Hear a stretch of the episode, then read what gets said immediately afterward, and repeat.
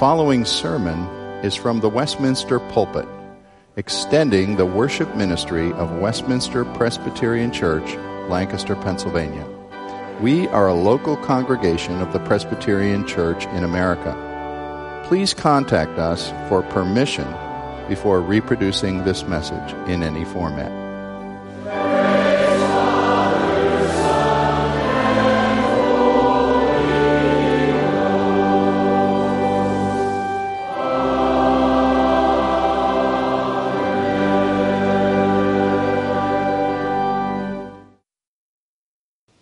3. King Nebuchadnezzar made an image of gold, whose height was 60 cubits and its breadth 6 cubits. He set it up on the plain of Dura in the province of Babylon. Then King Nebuchadnezzar sent together the satraps, the prefects, and the governors, the, the counselors, the treasurers, the justices, the magistrates, and all the officials of the provinces to come to the dedication of the image that King Nebuchadnezzar had set up. Then the various officials gathered, and all the officials of the provinces gathered for the dedication of the image that the king had set up. And they stood before the image that the king had set up.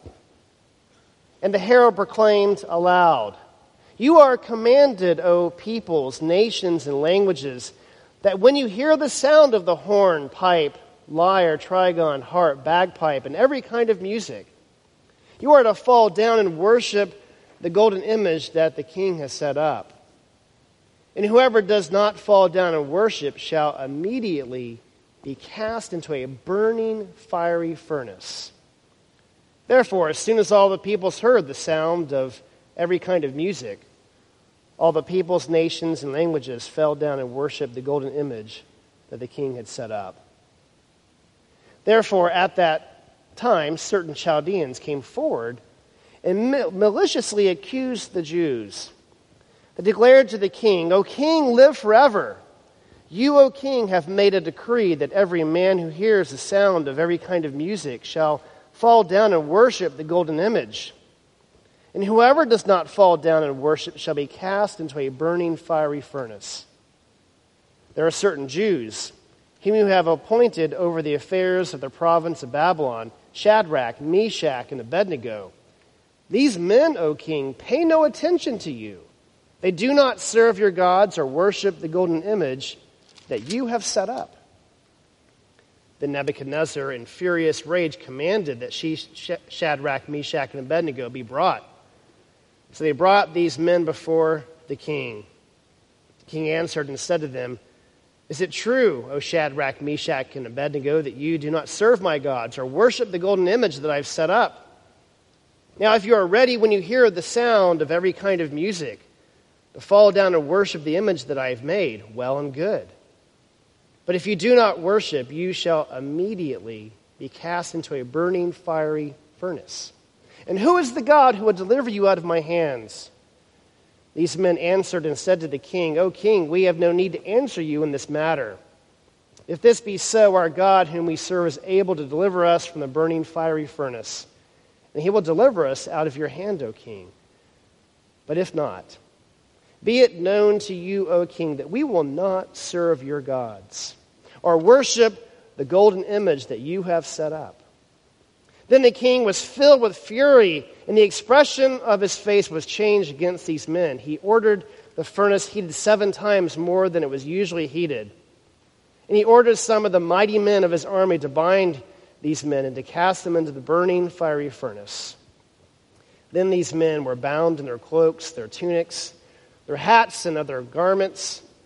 And they were thrown into the furnace because the king's order was urgent and the furnace overheated.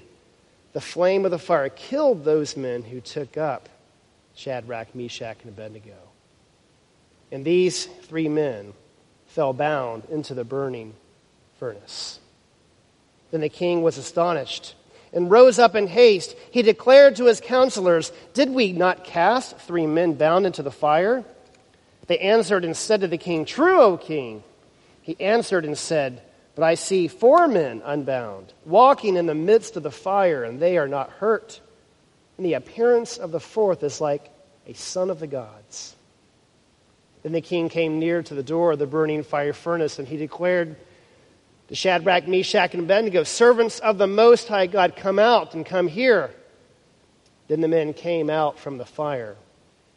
And the various officials gathered together and saw that the fire had not had any power over the bodies of those men. The hair of their heads was not singed. Their cloaks were not harmed, and no smell of fire had come upon them.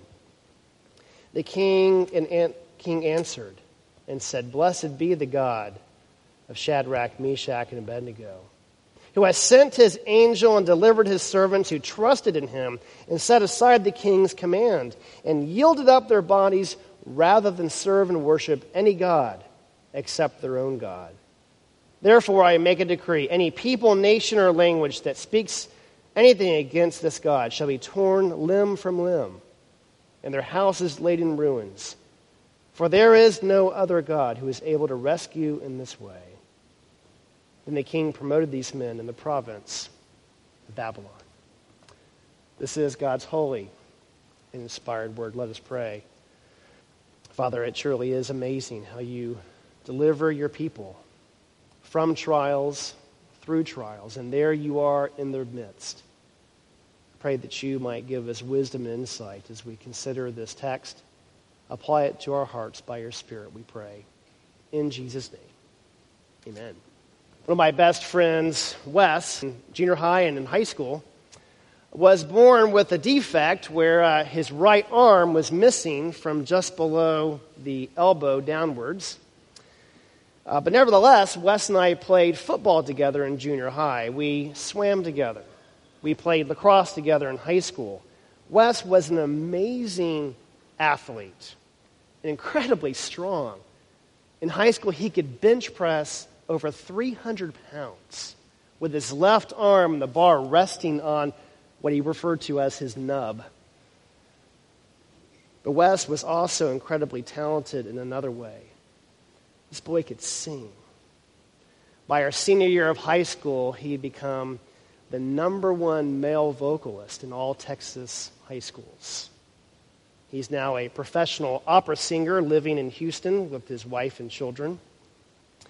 When I became a Christian my junior year of high school, I wanted Wes and other friends to know what I knew and come to know the Lord. I convinced several of them to join a group of us at a church that was having revival meetings throughout uh, a week, and during one of those meetings, Wes did respond to an invitation and came down the front to pray. But I'm afraid that uh, his seed fell on rocky soil. It did not appear to stick. And sometime later, some Christians were passing through his neighborhood, and they struck up a conversation with Wes and tried to convince him that God really wanted him to have two full, healthy arms and hands. And they told him that if he believed and prayed hard enough, God would give him his right arm. Wes confided in me sometime later that he tried for many days, struggling with doubts over what these Christians had promised him, despair over the prospect that his faith was not strong enough, and disillusionment in the end over the message of these so called faith healers. Wes walked away from the Christian faith and still wanders to this day. The same issues of doubt Despair and disillusionment afflict many who call upon the name of Christ during seasons of walking through various fiery trials. Where is God?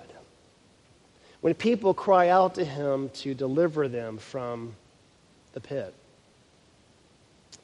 Well, as our story demonstrates, God is where He always is in the midst of our afflictions. He is there in our midst. God is with us in the fire. And tonight we want to consider this text by looking at the nature of this crisis response to the crisis and the ultimate results according to God's redeeming purposes. Well, the crisis of the situation afflicting these Hebrew men is essentially caused by sin and idolatry and rebellion, but it's not theirs. Yes, Israel as a people group were in Babylon as a consequence of the nation's sin and idolatry. But this present crisis is rooted in the king of Babylon's idolatrous obsession for power that results in or demonstrates itself in false worship and forced worship. The text says that King Nebuchadnezzar builds a towering image that's 90 feet tall and 9 feet wide. In the previous chapter, we see that Nebuchadnezzar dreamed this dream of a massive statue with its head made of gold, which was interpreted by Daniel to be uh, representing the king and his empire. And the rest of the body of the statue was made up of lesser materials representing lesser empires that would come after Babylon had fallen. Many commentators suppose that the king was seeking to counter this dream by creating an image made entirely of gold, representing his reign and, reign and his glory that he hoped would last forever. Apparently, the expression of faith that we find in Daniel 2, when Nebuchadnezzar declares that Daniel's God is the God of gods and the Lord of kings, is short lived. Repeated throughout our narrative is this phrase that says the, the image that King Nebuchadnezzar set up. And we find this throughout the narrative to give us, to leave us with no doubt about the nature of his obsession with power. That he is the true power behind this false God. Like Jeroboam, who set up the golden calves, pulling no- northern tribes of Israel away from worship in Jerusalem. So Nebuchadnezzar sets up a false God for his people to worship so that he can control them. The fact that this, this image is set up on the plains of Babylon echoes back even earlier to the Tower of Babel account. Like his forefathers, Nebuchadnezzar seeks his own glory, a name for himself to unify his people under his rule. Well, inevitably, false worship leads to forced worship. Many of us are familiar with the nature and policy of North Korea that plasters the images of its supreme leader, the former leader Kim Jong il, the savior of the people, whose image is impressed upon its people as the only hope and the only one worthy of their worship and allegiance in some similar kind of policy. Nebuchadnezzar orders all the officials of his realm to come to a dedication ceremony where all the people of all the nations will be ordered to worship, to bow down and serve this God when they hear the music playing. This is not optional. Resistance is futile. Those who refuse to comply will be cast into a burning fiery furnace to their death. You know, I suppose that Nebuchadnezzar and his advisors thought that they were quite reasonable. They probably thought of themselves as very tolerant. They were not requiring anybody to give up their religion or abandon their beliefs. They just needed to subject those under their allegiance to the empire. They were free to worship any God as long as it was second to the state. You can practice whatever you want personally. As long as you pay in and participate to health care coverage that provides services that are against God's word. You can believe whatever you want about science, human nature. As long as you don't challenge or criticize the education establishment's consensus on human origins or the government's mandate regarding alternative marriage. My alma mater, Vanderbilt University, a few years ago decided to tighten its policy regarding student groups and their acceptance of leadership. They determined that religious groups in, in particular were not allowed to require its leaders to sign a statement of faith. As a result, there was an exodus of several evangelical campus ministries that felt like they could not comply with this policy. Only groups like RUF, our own, our own denominational ministry, and the Baptist Student Union, both of which that have ordained campus ministers and do not rely upon student leaders like some of these other ministries, only such organizations were able to comply with the policy. You can do whatever you want as long as it conforms to our policies, beliefs, and morality. People in power are used to having their way and forcing those under them to bow down to their gods.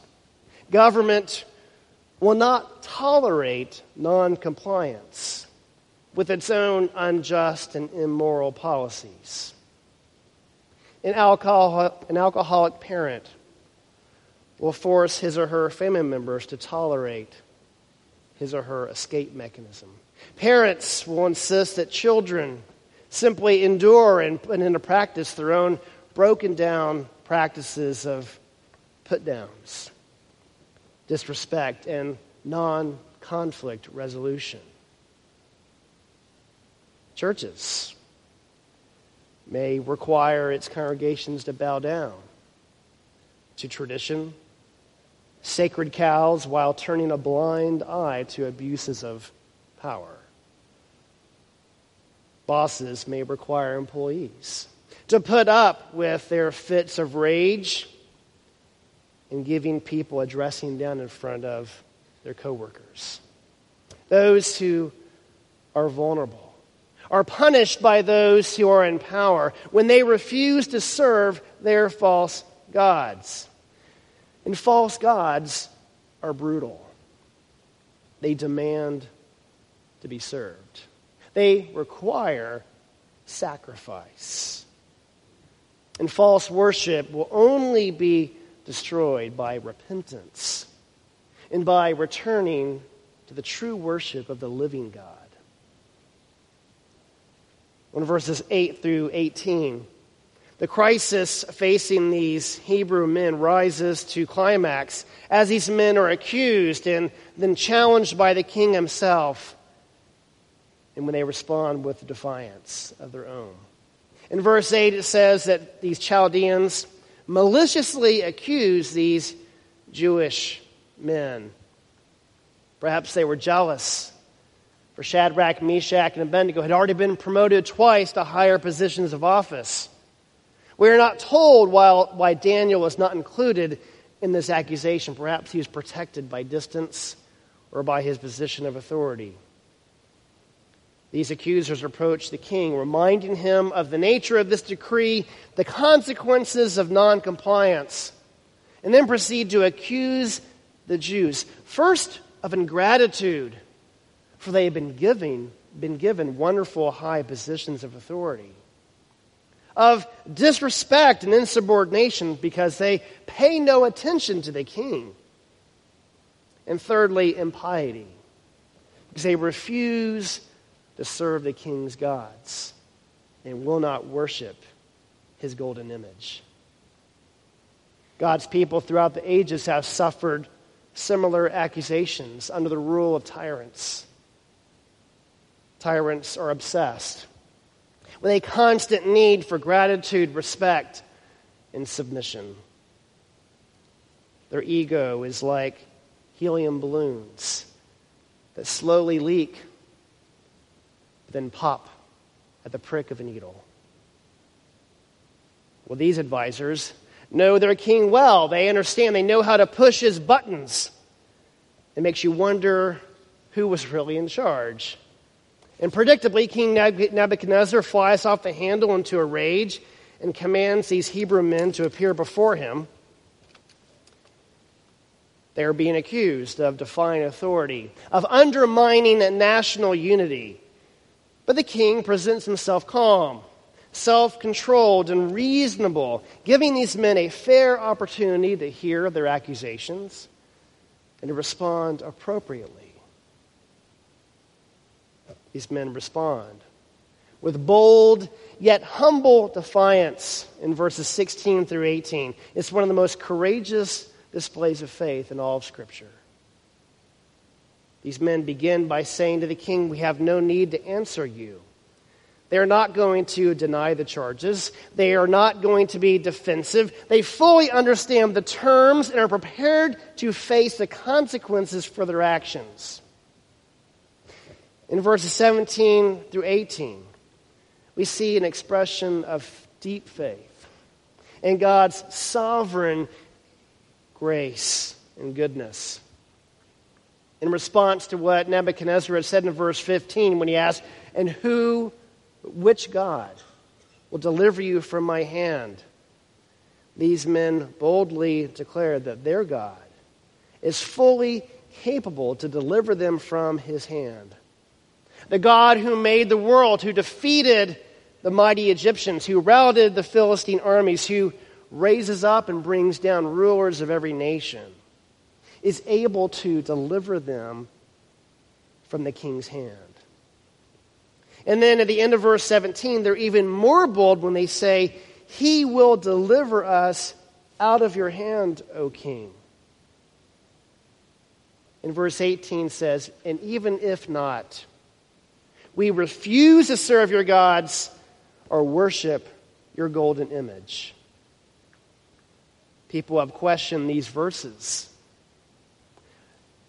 Is the faith of these men wavering between confidence and uncertainty? Even one commentator offers this alter- alternative translation of these verses when he writes If the God whom we serve is willing to save us, then he will do so. But even if he does not choose to do so, we still will not serve your gods or bow down to the image you have made. This scholar says that the word for able can also be translated willing to help nuance and understand this text. However, I prefer an interpretation of verses 17 and 18 that recognizes a real balance in these men's response. It's both confidence with humility. These men are confident in their God, their God who can deliver them.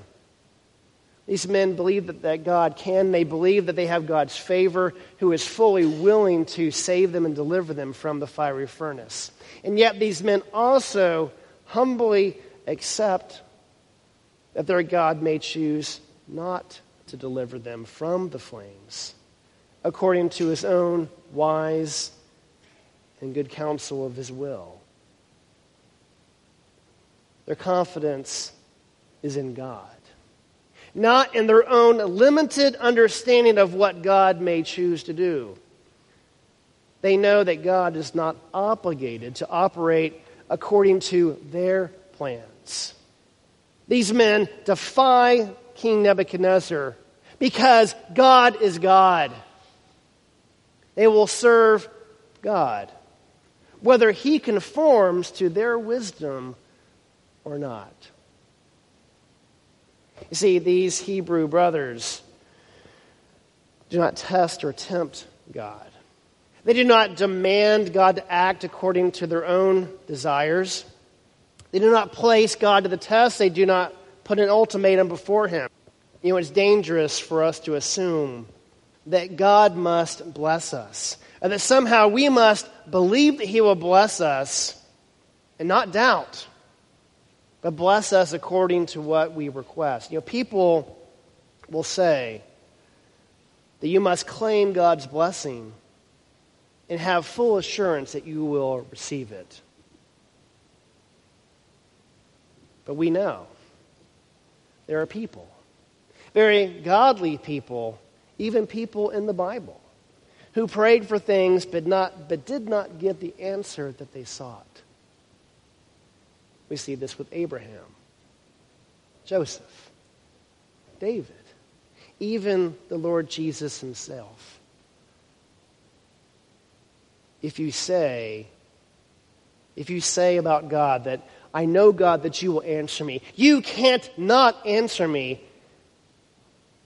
In truth, you are trusting in your own wisdom.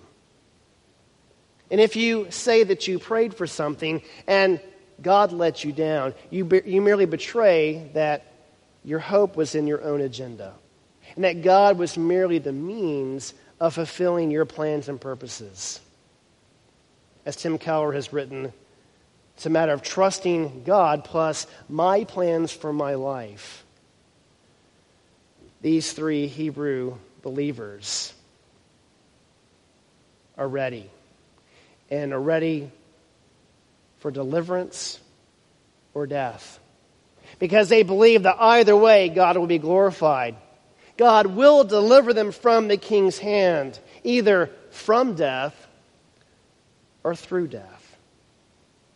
Their joy and their honor is to please God, not to use God to get what they wanted. And as a result, these men are fearless can face anything. Dear Christian neighbors of ours have one child born to them, and then when they were told by medical professionals that they could have no more children, proceeded to begin foster care. I've since adopted a child and hope to adopt more. And so it was to an utter surprise when months ago they learned that the wife was expecting. And my wife went over and wept for joy with them. And then just this week, an ultrasound has revealed a severe defect in the little baby boy's heart and lungs that may prove fatal. My wife was there once again, weeping in sorrow with them. It just doesn't seem right. He seems set up. This godly couple who so wants children and is so capable to raise them well, while many others neglect their children and subject them to the horrors of a broken foster care system. How do you pray in such a situation? Do you pray for a miracle? Do you pray for God to heal? Do, does, it, does it mean I'm not exercising faith if I don't pray for healing? Do we pray for what we want? Do we submit to God's will irregardless? I suggest that we follow the example of these three Hebrew brothers who demonstrate a bold confidence, but also a deep humility. They fully trust God's ways. They do not place demands for God to deliver them according to their designs. We believe in a God who does miracles. Jesus did amazing things, healed many people, and raised several people back from the grave. But you know, every single one of those people died again. They had to face death twice. And even those who were healed of their afflictions went on to suffer in other ways throughout the rest of their lives. Yes, we do pray that God would deliver us from affliction and suffering, but we also pray and trust that He will give us the grace to deliver us through those afflictions and glorify Him in our faith. Can you join these brothers? In joyful confidence, trusting God, even if He doesn't deliver from the fire, even if He doesn't heal the cancer, even if He doesn't lift the depression, even if He doesn't provide the visa, even if he doesn't bring back the child. There's all manner of trials and afflictions God's people will suffer. And yes, we pray earnestly. We pray earnestly. We reveal our heart. We go boldly to the throne of grace. But we humbly submit ourselves to a God who is wise and good and loving and has a perfect will that is beyond our wildest imaginations. With these brothers, we tell the world, we will not serve your gods. And with Job, we can say, though he slay me, yet I will trust him. Well, in response to these brothers' defiance, Nebuchadnezzar once again flies into a fury and orders that this furnace be heated seven times hotter. We had a Chevy Venture years ago that had a cooling system problem. And um, apparently, the coolant would cause a leak in the gasket, and the engine would overheat. And we had to replace the head gasket. That's a very costly repair with lots of labor. Well, I think it's safe to say that Nebuchadnezzar blew a gasket. He overheated, and it cost him. His servants, in their haste, tying up the three Hebrew men, throw them into the fire, and consequently, several of the servants die because the heat, the excessive heat, and we can imagine the fire blazing out of control. It's like a grill burning with grease and fat drippings, causing the fire to flame out of control, consuming burgers and dogs unintentionally. It's ironic that those who obeyed the king died, but those who defied him lived. In verse 24, the king is astonished to seeing, see not burnt ash of what used to be men, but four men walking in the fire, and one with the appearance as a son of the gods, a supernatural being. In his amazement, the king calls these men and his officials gather around to investigate these men who show no signs of being burnt or suffering harm of any kind. And in response, the king blesses God, who sent his angel to deliver them. Unlike Pharaoh and his stubbornness resisted God's will, this king commends these men for trusting their God, for setting aside the king's command, for yielding their bodies to the flame to not serve or worship any other God but their God. This king does humble himself, at least for a time, acknowledging that the Lord is God. And he issues a decree that anyone who speaks against this God, this God who delivers from the fire, shall be thrown into the flames. And once again, these Hebrew believers are promoted in the kingdom. For generations, believers have read this passage and can say with much confidence that this fourth man, this son of the gods, was none other than, none other than the Son of God. A pre incarnate appearing of the Lord Jesus Christ, the one who enters into the fiery furnace of affliction,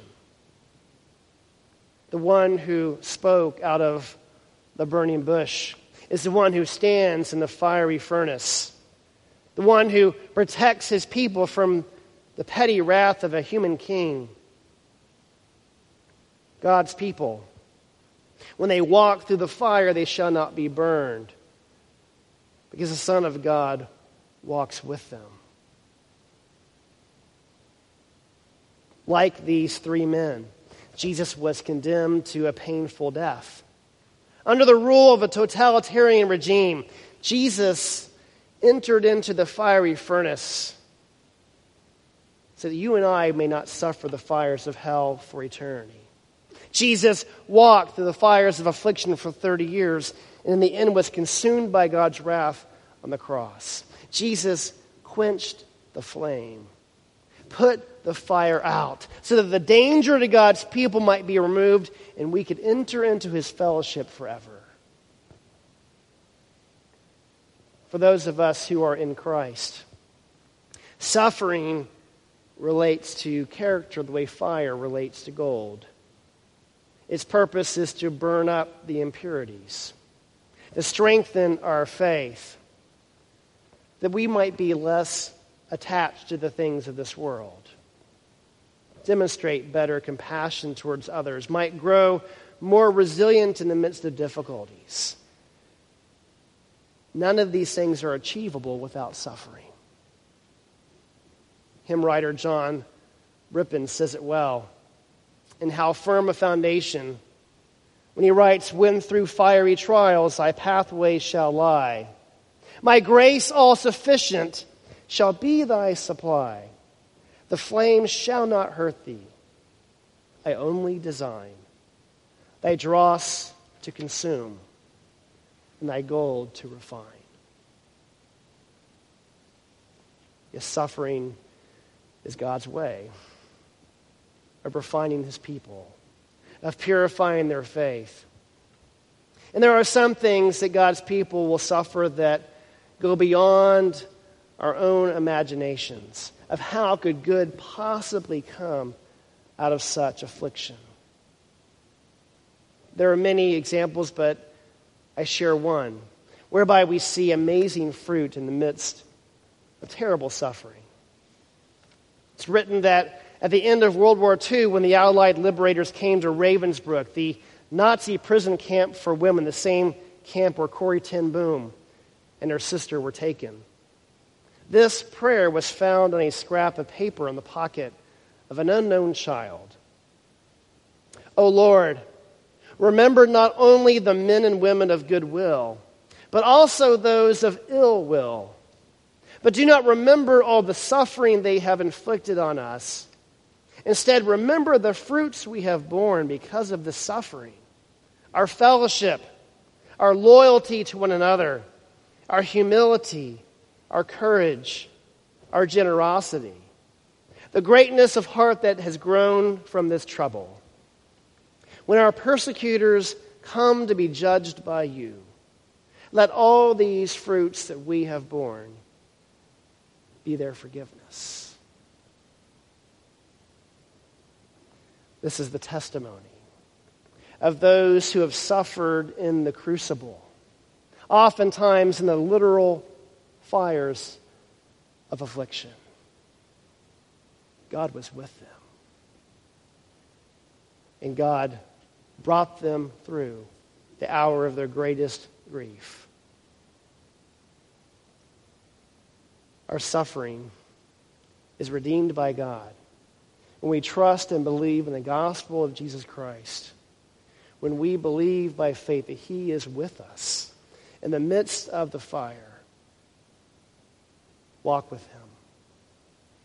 Trust in Him. Embrace the gospel of God's free grace as you walk through the fires. God never did give my friend Wes his right arm, but God has given us his right arm. God has given us his right hand man in the person of Jesus Christ, the one who suffered and died in our place and truly walks with us in the fire. Let us pray. Gracious God, we thank you that we are not alone, that we do not suffer afflictions without your comfort and your presence. Be with your people, guide us and sustain us. May we be a people who demonstrate faith and courage, even as we cry out to you to deliver us from our afflictions and through them. We pray in Christ's name. Amen.